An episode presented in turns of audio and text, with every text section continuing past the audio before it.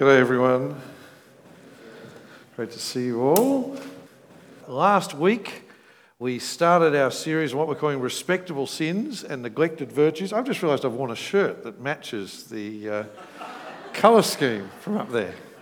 Someone last week suggested it looked like a gender reveal party or something. But um, uh, anyway, respectable sins and neglected virtues.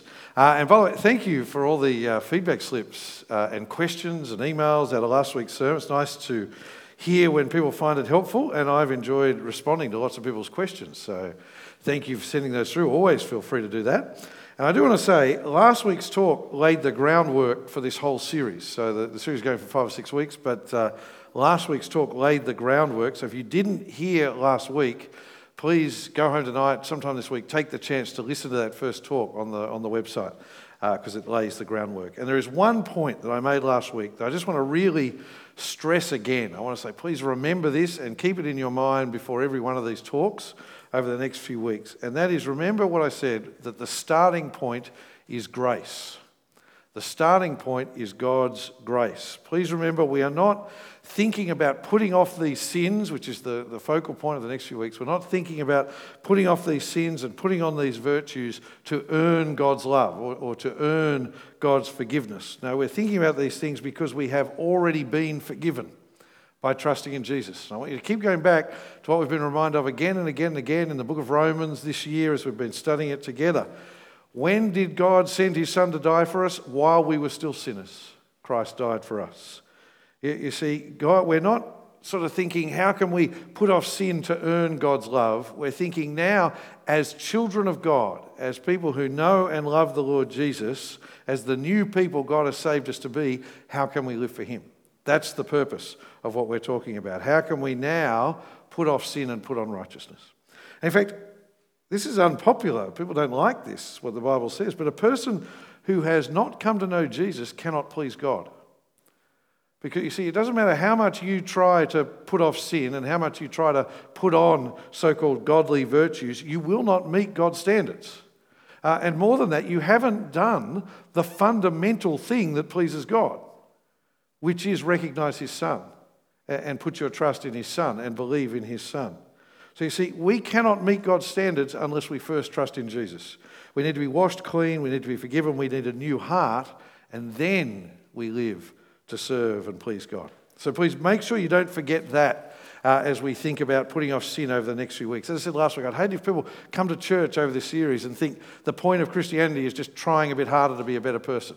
Now, the point of Christianity is finding forgiveness in Christ by trusting in Him. And then, knowing that forgiveness, now we seek to put off sin and put on righteousness. But now, for the next five weeks, we're thinking about five respectable sins uh, and their corresponding neglected virtues. So, five areas of sin that perhaps we don't take as seriously as God takes, and five areas of godliness that perhaps we don't treasure as much as God wants us to. Uh, and so, for this first one, I thought we should start with what I believe is the number one besetting sin at St George North Anglican Church. So, I, I don't regularly claim to be a prophet, but on this, I am a prophet and I can see into every heart of all the people who go to all our different congregations, from the five year olds through to the 99 year olds. And I am saying our number one besetting sin is what we're talking about tonight.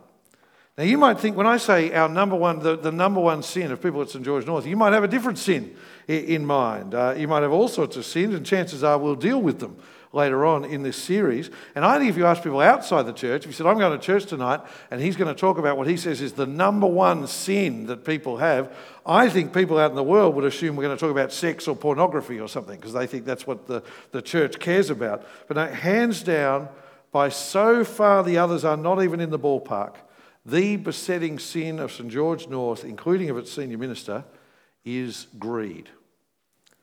Now, at this point, you might say, wow, is he, is he saying that St. George North is a particularly greedy church? Is he not happy with us? Is he taking the opportunity to, to berate us about something here? But no, I'm not saying that. In fact, in my experience, ours is a wonderfully generous church.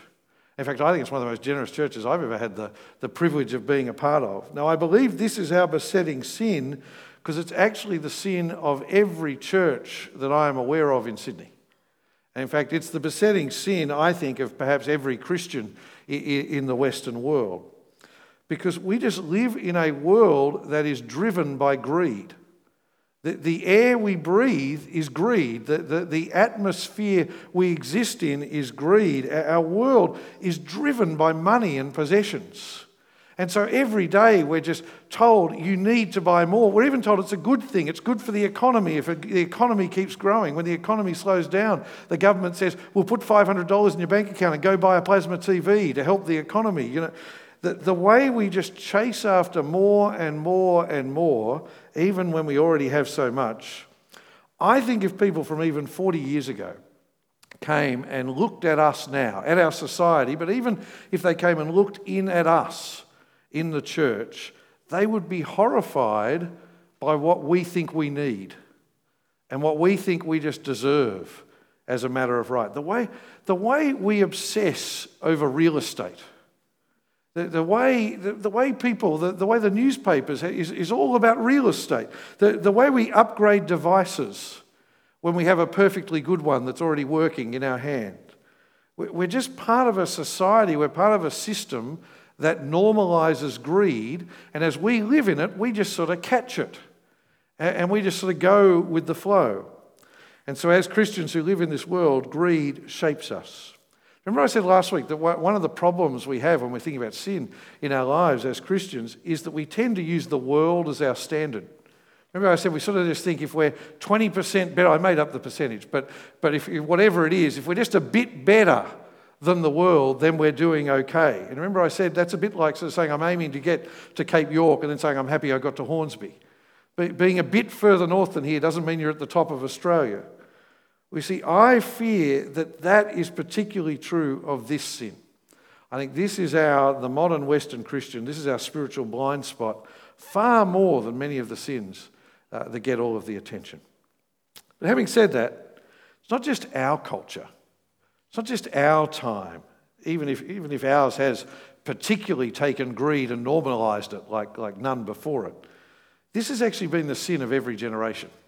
I've got a funny feeling if you just went back, remember I said 40, if someone from 40 years ago came, I reckon if someone from 40 years before them came to them, they would have said, You're the greediest, and, and so on, all the way back, because this has been a problem ever since human beings first sinned. And you see how true that is by the fact that Jesus talked about this sin more than any other sin. Have you ever noticed just how much of Jesus' teaching is about money and possessions? If you think back over the Gospels, think, in fact, this week, go back and just read one of Matthew, Mark, Luke, or John from the beginning and read it through. You will be amazed, if you're looking for it, how nearly every time Jesus wants to make a point uh, about genuine repentance, about genuine faith, he focuses on money and possessions. It's amazing how much Jesus talks about money and possessions. So just think of some of the most famous stories that Jesus taught us, some of the most famous interactions he had with people. Think of Zacchaeus, you know, the little guy who climbed up the tree to see Jesus, and Jesus calls him down and says, Come and eat with me, and, and welcomes him. But then he says, Now, Zacchaeus, go back and pay back four times what you stole from people. Because real faith and repentance will impact your hip pocket. The rich young ruler comes to Jesus. He says, I want to follow you, Jesus. Jesus says, Well, go and sell everything you own, give it to the poor. I could just go on and on. If you look at the Sermon on the Mount, it's story after story that focuses on possessions and wealth. The parable of the rich fool, the, the story of the lady with the last coin uh, at the temple. Time and time again, Jesus says, What you do with your money and your possessions shows the reality of your faith and repentance. It shows the reality of the state of our heart. But despite the amount of Bible devoted to it, greed seems to be just one of those acceptable sins uh, amongst Christians like us. And I wonder if that's because greed is really, really hard to define. There, there are other sins that are just much easier to say, I haven't done that. That's good. I, I know what I've got to do or what I've not got to do. You know, drunkenness. I, I, it's pretty clear when that person's drunk. And, and you can call it out, you can rebuke it, you can, you can challenge it either in your own life or someone else's. A harsh word, it's pretty clear when a harsh word is spoken. It's pretty clear when someone is angry. It's pretty clear when someone is malicious or, or gossiping. Greed is much harder to define. You see, think about it. One man's luxury is another man's necessity. How much money do I need? The Bible doesn't actually answer that question for you. How big a house do I need? Bible doesn't actually answer that question. How many holidays is, is it good to take? The, the Bible doesn't. Where should you go on that holiday? What type of car should I, I buy? They're not questions the Bible gives a yes or no answer to. And it can't because greed is about the heart, and, and greed is about attitudes. And, and, so this is what makes it difficult, I think. And that's what's going to make this an incredibly dissatisfying sermon for you. I'm sorry to say that so close to the start of the sermon. But I'm, I, i am not able to give you all the answers. I'm not able to say, if you just have this much money, that's enough, because the Bible doesn't work like that. But Jesus does make radical calls in this area on those who would follow him. And I really want to just start us all thinking tonight. That's the purpose. Uh, what would it look like to not just be a little bit better than our greedy world? What would it look like to, to start to take Jesus seriously in this area, in this particular respectable sin or neglected virtue? Uh, which all goes to say we need to think about greed. And then we've got to think about the other side of the coin, which is contentment and generosity.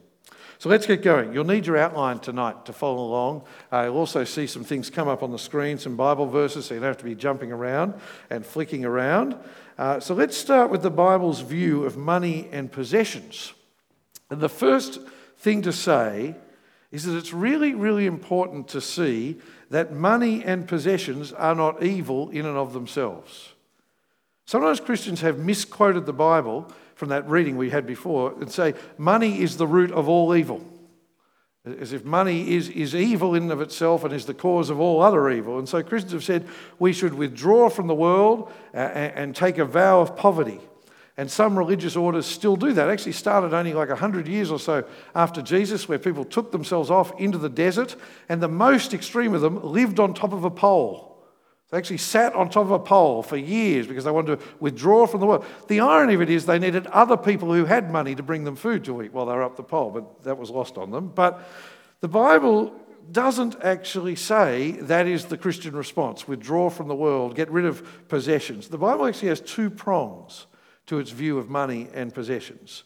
And the first is this it's that God gives us his creation, including money and including possessions, to be enjoyed with thanksgiving.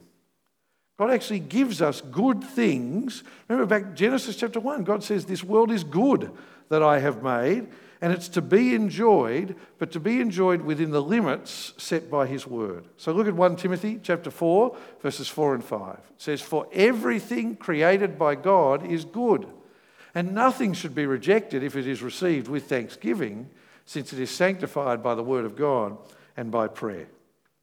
So, what you see there is that the right attitude to God's creation is not to shun it, not to withdraw like a, like a monk into a monastery. The right attitude is to give thanks to God for it, to, to enjoy it, but to do that within the limits that God's word sets.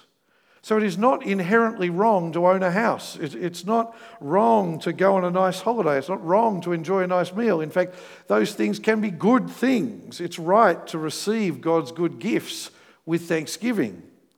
That's the first prong. But I don't think most of us need an extended sermon series on that side of the coin. I have not met, if I can be a little frank, I have not met many modern Christians at St George North who struggle to receive God's good blessings. I, find most of us are pretty good at enjoying the things of this world. Am I wrong? Are there people here who struggle to enjoy God's good things? I don't think so. I think most modern Christians don't have any struggle at all with that. We need the other prong. We need to hear the other strand of the Bible's teaching. And that is that these good gifts from God, and especially money, can very quickly become dangerous. And they can very quickly lead us away from God. And this is just a massive theme of the Bible. So I'm going to take us to the Sermon on the Mount to come on the screen from Matthew chapter 6. This is Jesus teaching in perhaps his most famous sermon. And this is what he says He says, Don't collect for yourselves treasures on earth where moth and rust destroy and where thieves break in and steal. But collect for yourselves treasures in heaven where neither moth nor rust destroys and where thieves don't break in and steal. And then he goes on, he says, For where your treasure is, there your heart will be also. I think that's one of the most important verses, a sort of a theme verse for tonight. You see, what you put your, where you put your heart Where you, you spend your treasure, where you store your treasures, shows where you're putting your heart. But it sort of works the other way as well. Where you put your heart will follow where you put your treasures.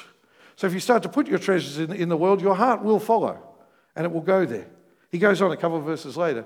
He says, No one can be a slave of two masters, since either he will hate one and love the other, or be devoted to one and despise the other. You cannot be slaves of God and of money. Isn't it amazing how Jesus just throws out these truth bombs? That's what I call them. You know, when you're reading the Gospels, and unless you've got a really hard heart, as you're reading, Jesus just sort of throws bombs to explode underneath. He, he says things in a way that leaves no wriggle room at all. And this is one of those amazing truth bombs where he says, You can't be a slave of two masters. You see, and even if we struggle with that, and if we just, oh, is Jesus right? That seems hard. We actually know his words are true, don't we? You see, we know deep down, even as we're hoarding our possessions, we know in our heart we can't take it with us when we die. Even non Christians know this. They have their moments where they say, Yeah, yeah, you can't take it with you when you die. That's the point Jesus is making. We know that our houses, we know that, that, that our experiences, our cars, our share portfolios, our bank accounts, we know they're not really that important. I don't need to, Jesus doesn't need to tell you that. You know it doesn't last beyond this life. But we also know our hearts and how, even though we know that in here, we know that still somehow we're never satisfied. We know that often our desire is not for heavenly things, it's for the next iPhone. We, know that all too often what we long for is not to be with our Lord, but it's the next experience, the next holiday, or, or whatever it is we're looking forward to. And we know in our hearts that Jesus is right about the two masters, and we know we can't have two masters, but even though, then we think, even so, we then think, maybe I can. Maybe I'm the one who can try. Yes, Jesus is my Lord. Yes, heaven is my home. But gee, I really like nice stuff. See, human sin is a funny thing. See, what we do is we take these wonderful gifts God gives us, these wonderful gifts of God's creation, we take them and instead of receiving them with thanksgiving and enjoying them in a sober way and enjoying them with, with circumspection, we let them consume us. And we let them drive us to take God's place at the center of our lives. That's what Paul means when he says this. It's a famous verse, Ephesians chapter 5, verse 5. He says, For no one recognized this. Every sexually immoral or impure or greedy person who is an idolater does not have an inheritance in the kingdom of the Messiah and of God. There's so much in that little verse. Uh, notice, first of all, how greed is seen as just as serious as sexual immorality. Uh, but the point I want us to really see is he says to be greedy is to be an idolater. To be greedy is to deny Jesus and worship another God, which really takes it to another level, if you think about it. See, idolatry in the Old Testament law is the worst of sins. To, to fail to worship God, but instead give the glory to, to a thing made of stone or wood, is the height of sin in the Old Testament. And so Paul's point here is for many of us, our idols, the alternative gods we like to worship, are not statues. They are money and wealth and real estate and experiences and really just stuff. Brian Rosner in his great little book, Beyond Greed. And this is a little book review for us. You can get it from Matthias Media. I checked this morning, they've got copies available if you want to order one. It's such an excellent, helpful book in thinking about this. So, Beyond Greed by Brian Rosner. Uh, he picks up Ephesians 5 5, and this is what he says. It'll come up on the screen. He says, The most disturbing thing about the fact that greed is idolatry is that hardly anybody owns up to being a worshipper. Imagine the response of disbelief in the local church if it were revealed that the vast majority of its members were secretly worshipping other gods. Yet, if our analysis of the religion of money is right, the unthinkable may not be so far from the truth. It's worth thinking about, isn't it? Is it just so normal for us that the worship of money that we don't even realize that we're doing it? Is it so normal that we don't even realize the problem? Next passage I want us to see is 1 Timothy 6 that we read before, but it'll come up on the screen. Here, the Apostle Paul is warning us how easy it is to start worshipping that idol of money. Look at his passage. He says, But those who want to be rich fall into temptation, a trap, and many foolish and harmful desires which plunge people into ruin and destruction. For the love of money is a root of all kinds of evil, and by craving it, some have wandered away from the faith and pierced themselves with many pains. It's a famous verse, isn't it? I alluded to it before, and as I said before, people misquote it. They love to say that, that actually money is the root of all evil. It's actually, no, it's the love of money, and it's of all kinds it's of, of evil. Because, of course, I think pride and lust do a pretty good job at encouraging evil as well. Uh, but don't let the fact that people overstate it take away from its power. The truth is, the love of money leads to evil. That's the point he's making. And we know this is true. So the last bit of the verse there, see how he says, it, it leads to them being pierced themselves with many pains. See, when people love money, it breaks down relationships. If you have ever seen families fight over a will, you know this is true. Where there are people who don't talk to each other because they got less money than someone else, or they got what was meant to be mine. You see, once money enters an equation, fights and jealousy and selfishness and discord, all the other sins we might think about in the next few weeks, they all follow. They all flow out of a love of money. But the warning Paul is giving us here is bigger than that. He's saying the desire to be rich, greed, doesn't just damage human relationships, it damages our relationship with God. You see, more than any other thing, it is the desire for more. It is earthly treasures, the desire for wealth, the desire for security, more than any other thing, that is what leads people to wander away from their faith in Jesus. And again, we know this is true, don't we? Because we've seen it in people who get captivated by the world. We've seen it, I'm sure, in friends and family who used to follow Jesus but don't as they, they get lured in by the world. But actually, we know it's true because we know how easily we get distracted by the lure of money and possessions and just the things of this world. See, no one makes a conscious decision I'm going to stop worshipping Jesus and start worshipping real estate. No one makes a conscious decision. I'm going to stop worshipping Jesus and start worshipping whatever the, the thing it is you're chasing. What happens is those things just slowly become the focus of our lives. It is just an irrefutable fact that as our comfort levels rise, our zeal for serving Jesus falls. Our longing for heaven fades as we find security in money or in our home or in our career or in whatever it is. Our joy and contentment in the gospel gets replaced by a joy in other things, a joy in experiences. Very few people consciously decide to stop worshipping Jesus and start worshipping money.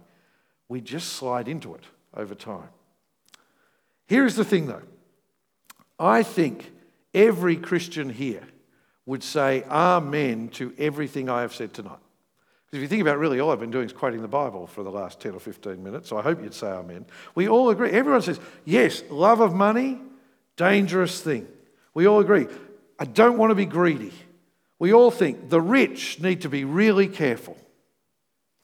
The problem is, no one thinks that they are rich. No one thinks I'm greedy. Because there's always someone who has more than me. And there's always someone who's greedier than me. As I said at the start, as Christians, we sometimes think we should just be less greedy and more generous than the rest of the world, instead of making our comparison point the radical attitude of Jesus to money and wealth. Brothers and sisters, I want to say to you the poorest amongst us are very, very rich. The poorest in our church family are very, very rich compared to most people throughout history and most people in the world today. That is just an irrefutable fact. If you live in Australia and receive benefits from the government, you are richer than so many people in our world. We, we need to think about all sorts of sins the Bible raises. But this is our sin. We are the rich people who Jesus is talking to, the rich people who Jesus says find it hard to get into the kingdom of heaven. So, what is the answer to this problem of greed? Well, the Bible gives us a really simple answer. The opposite of greed is contentment in Christ and generosity. The remedy to greed is to actually not find our security in money, not find our meaning in possessions, but instead find our security, our meaning, and our contentment in Jesus rather than those things. And that will then show itself in generosity. We looked at Matthew 6 before on the negative side. I want to look at the same passage again, but look at the positive side. Look at what it says. It says, Don't collect for yourself treasures on earth where moth and rust destroy and where thieves break in and steal, but collect for yourselves treasures in heaven where neither moth nor rust destroys and where thieves don't break in and steal. For where your treasure is, there your heart will be also. See, Jesus is saying, find your meaning in life in me, in Jesus, not in your possessions. That's where your heart should be centered. Find your security in Him, not in your house, not in your, your, your, savings. Find your contentment in Him, not in your, your next trip or your, your next experience. Recognize that what matters is not this transitory and broken life. What matters is eternity. Set your heart on that and then spend accordingly. See, if we are people who've come to know Jesus, if we are people who've accepted his gift of eternal life, what matters is our eternal home. We say, why would I want to accumulate so much wealth here in this world when it will burn away? Surely you want to accumulate heavenly treasures that you'll be able to enjoy for all eternity. See, if you believe this life is all there is, go out and eat and drink, be merry, for tomorrow you die.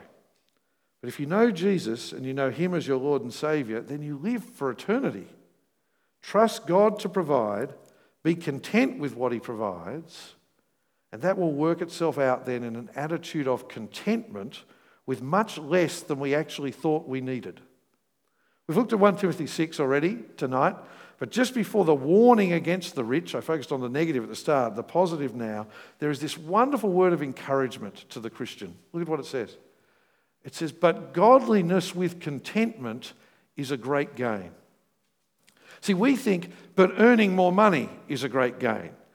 But, but having what I feel like I want is, is it? No, he says, no, godliness with contentment is a great gain.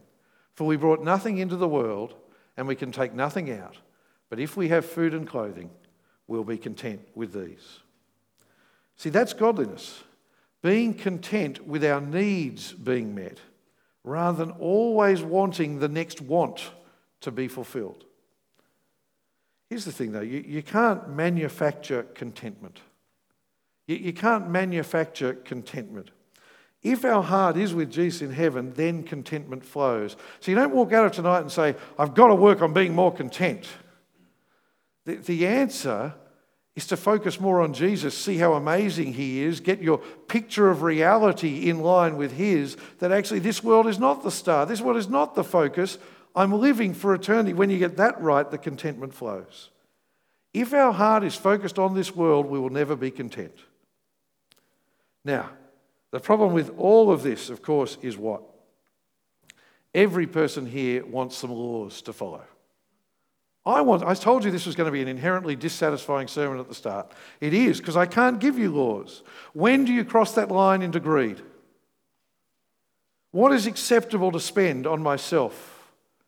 How much is it okay to save? And, and, and, and how, much, how, many, how many holidays is it okay to take? And how many cars is it okay to own? I can't answer those questions. We're all Pharisees at heart and we all want laws to follow. Christianity is not about laws. You don't earn your way into heaven by getting to the right side of the line. A Christian is someone whose heart is being changed by God's Holy Spirit. And so for the Christian, it's not about how far can I go. It's not about what must I do and what mustn't I do. It's about wanting to serve Jesus. It's about getting our attitude right rather than obeying laws. Now, having said that, I think there are some decisions we make that are very, very hard to ever justify. When you buy, now, this is not my sin, so I have no idea, but when you buy an iPhone 37, when you have a perfectly good iPhone 36 working in your hand, don't try and justify that to anyone. That is greed. That's all that is. It's greed. And our world says it. It even says it's greedy because you want it and you say, Yes, I'll do it. When you do that, it's greed. Don't try and justify it. When we say, Oh, look, I've got an 86 inch TV screen on my wall, but now they've got an 89 inch, and you go and buy it, that's greed.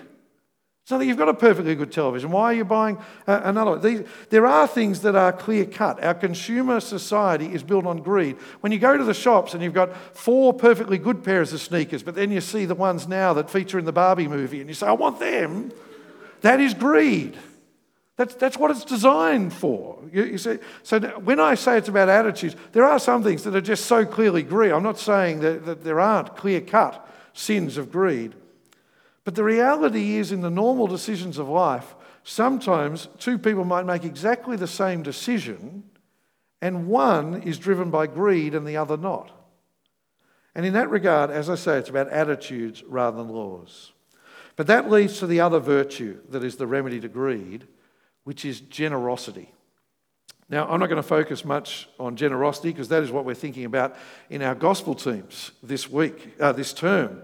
Our gospel team did our first study in the generosity book on Wednesday. Did other people do the first study in the generosity book on Wednesday night? A few people nodding at me, other people looking at me blankly, which worries me. But anyway, uh, I said, I said uh, at this morning's service, I said, oh, we had such a great time in our gospel team this week doing the first day of generosity. And I looked at some of the members of my group and they were like, and I said I had a great time. I was leading the study. But uh, no, no, no. So we're going to think about that. We're going to benefit, make sure you benefit from those studies. But the point I'm going to make here about generosity is being radically generous is actually both the sign of true contentment.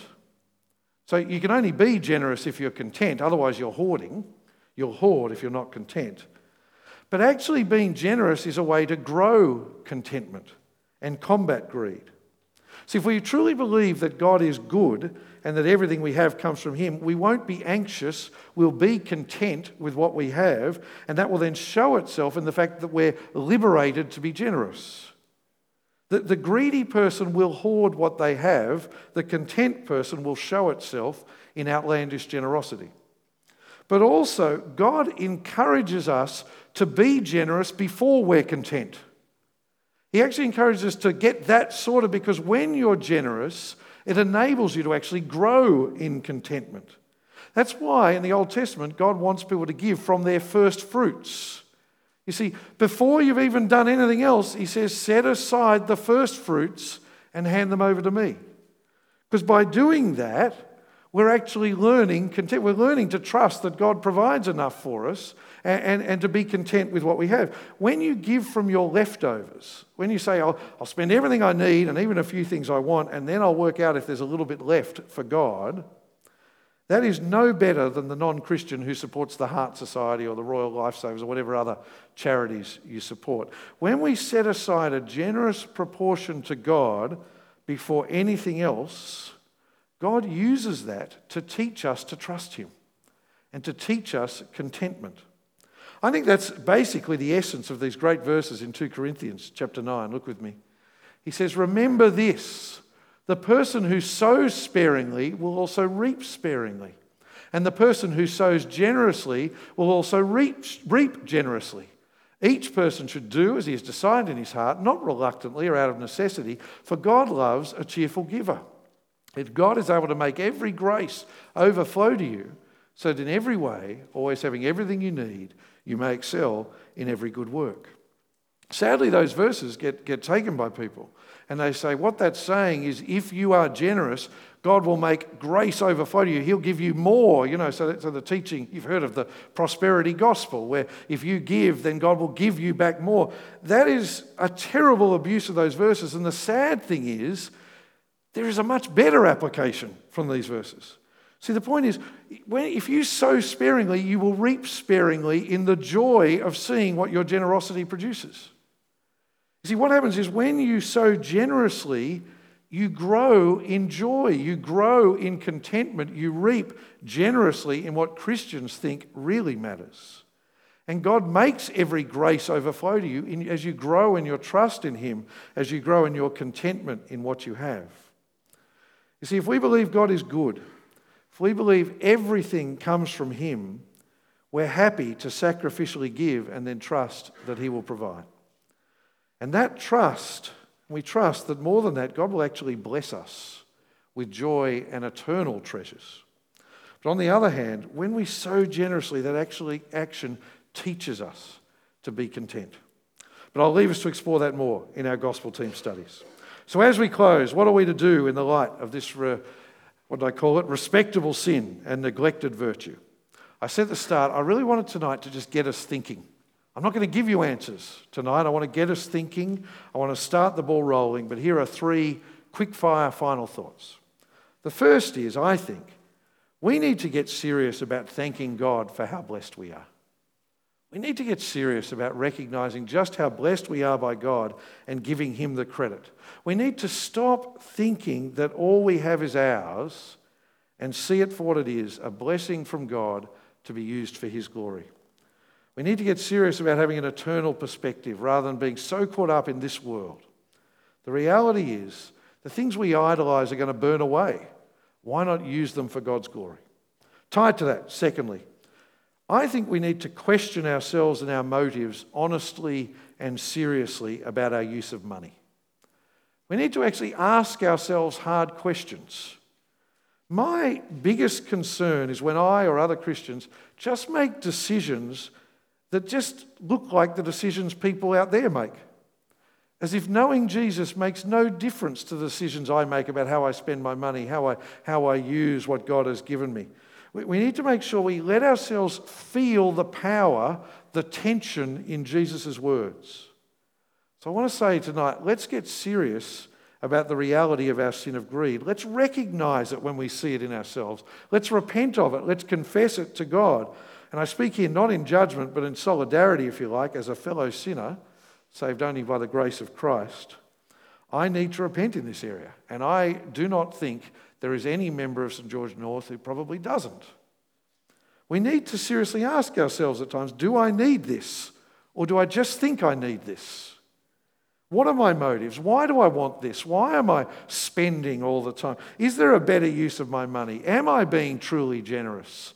Or am I giving from my spare change?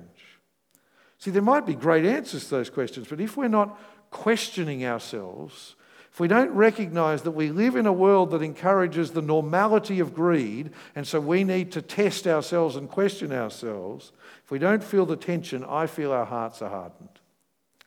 But my big and final point is, and the thing I really want you to take away, we have to work at finding contentment where we really should be finding it. Stop chasing contentment in the latest experience, the latest thing. And stop chasing security in the things of this world. Our contentment comes from the gospel. And then it should actually come from the relationships we have with our brothers and sisters in Christ because of our unity in the gospel. Too often, we find our contentment and joy in the things of this world. And so our joy in Christ fades, our joy in our fellowship fades. Now we need to be amazed by Christ, we need to know Him better, and then we won't seek after the things of this world. I'm going to let the book of Proverbs be the final word tonight, it was what was read for us before. Proverbs chapter 30, verses 7 and 9. He says this This is the prayer of a wise man. Two things I ask of you, O Lord. Do not refuse me before I die. Keep falsehood and lies far from me. Give me neither poverty nor riches, but give me only my daily bread. Otherwise, I may have too much and disown you and say, Who is the Lord? Or I may become poor and steal and so dishonor the name of my God. The prayer of the wise and godly Christian is Give me neither poverty nor riches. Don't give me too much, God, so that I forget you and I start caring too much about the things of this world, but don't give me so little that, that I don't have my daily bread, that I, I can't live. See, that is the wise and godly attitude to money. I think we should pray that God would give us hearts that reflect that wisdom. Let's pray. Our Heavenly Father, we admit that all too often we are caught up in this world. That the air we breathe of this world, which is all about greed and consumerism, catches us, and we become focused on what we want rather than on what we need, and we become focused on finding contentment in this world rather than in Christ. And so, Father, we repent of that and thank you for your forgiveness in Christ. But now, give us wise hearts. Help us to be people like the person who wrote this proverb. Help us to be people who seek not after riches, but instead give us neither poverty nor riches, but give us only our daily bread, so that we would not have too much and disown you, or too little and so dishonour you. And we pray this in Jesus' name. Amen.